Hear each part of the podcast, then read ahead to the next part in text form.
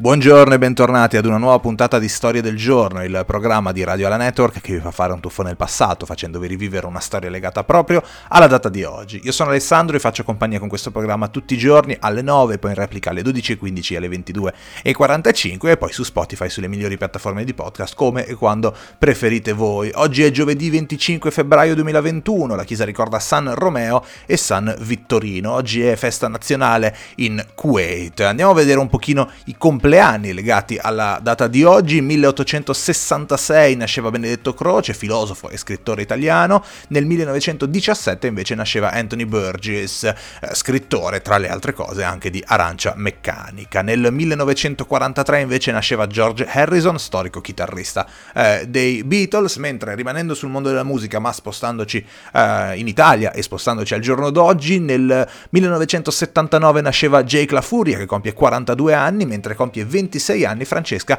Michelin, prossima eh, concorrente partecipante del Festival di Sanremo insieme a Fedez. Compiono 35 anni i gemelli Phelps, i gemelli che hanno interpretato i gemelli Fred e George eh, nella saga di Harry Potter. Sono 76 anni oggi per Teo Teocoli, mentre sono 72 per il giornalista Paolo Mieli. Compie 39 anni oggi Flavia Pennetta, ex tennista, vincitrice tra le altre cose dell'Australian Open nel 2011, eh, nel doppio e dell'US Open nel 2015 nel singolo, una delle più grandi grandi tenniste insomma del nostro paese. A proposito di grandi eh, campioni dello sport, ha appena, pensate, 22 anni, oggi Gianluigi Donnarumma, portiere eh, del Milan, portiere delle prospettive davvero interessantissime, se pensate che veramente a 22 anni i portieri ormai giocano fino a 40 e oltre, eh, ha davvero davanti 20 anni di carriera ad altissimo livello. Ma la puntata di oggi la dedichiamo ad un avvenimento che avveniva il 25 febbraio, era il 1870 e per la prima volta un afroamericano veniva eletto al congresso USA.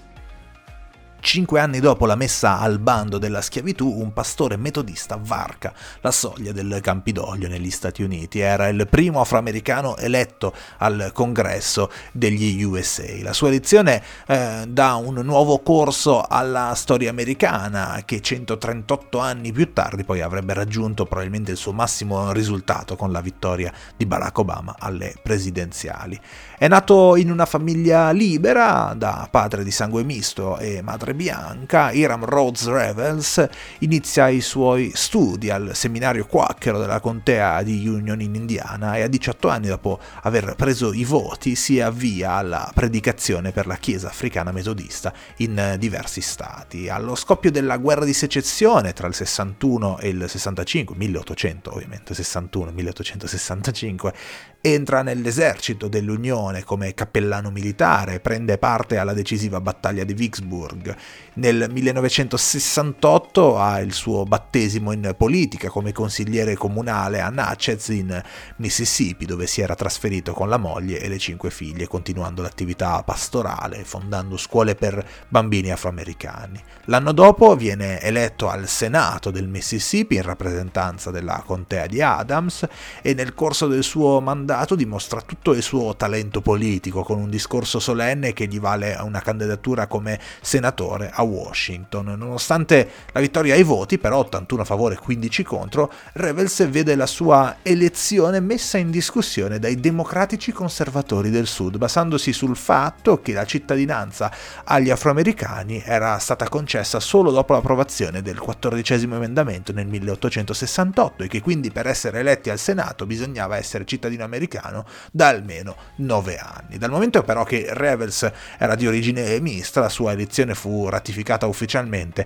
il 25 febbraio del 1870. Un momento storico, un momento storico eh, è stato poi quello della eh, cosiddetta ricostruzione, in nome della quale per fronteggiare le gravi perdite umane, i disastri della guerra, si proseguì eh, una politica di compromesso negli stati secessionisti. Eh, questo per la popolazione nera si tradusse nella fine di un breve periodo di diritti e di libertà inaugurato dal tredicesimo emendamento alla Costituzione degli Stati Uniti approvato nel 1865. In questo scenario complicato, Revels conduce la sua lotta in favore dell'eguaglianza razziale, pur cercando una mediazione con gli stati più intransigenti. Tra i suoi successi di questo periodo, l'opposizione a un emendamento che voleva conservare la segregazione razziale nelle scuole di Washington DC e l'accettazione di lavoratori neri all'arsenale navale. Finito il suo mandato nel 1873 fu nominato segretario di Stato del Mississippi durante